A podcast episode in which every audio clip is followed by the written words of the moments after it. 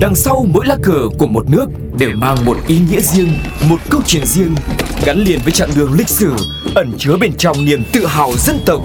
Hiểu về mỗi lá cờ là hiểu được tinh thần của mỗi đất nước, cùng nhìn rộng rãi thế giới với series Chuyện bất ngờ về những lá cờ.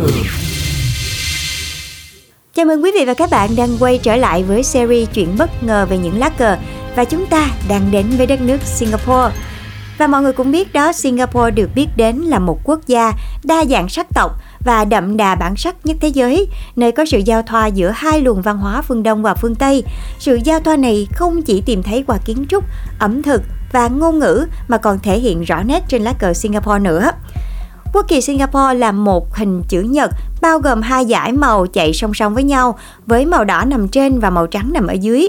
Góc phía trên bên trái của cờ được đặt biểu tượng hình mặt trăng lưỡi liềm, màu trắng hướng về tâm điểm 5 ngôi sao năm cánh màu trắng.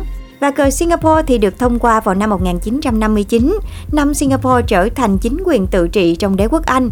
Nó vẫn là quốc kỳ được dùng đến ngày nay sau khi đất nước này giành độc lập khỏi Malaysia vào ngày 9 tháng 8 năm 1965 và lá cờ Singapore được chia theo tỷ lệ 23 và được hoàn thành trong vòng 2 tháng bởi một ủy ban do Đỗ Tiến Tài đứng đầu.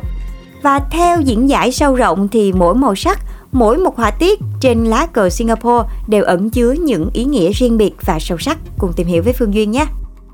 Màu đỏ của quốc kỳ là biểu tượng đại diện cho quyền bình đẳng của con người, thể hiện sự khăng khít, đoàn kết giữa người dân và các dân tộc trên thế giới.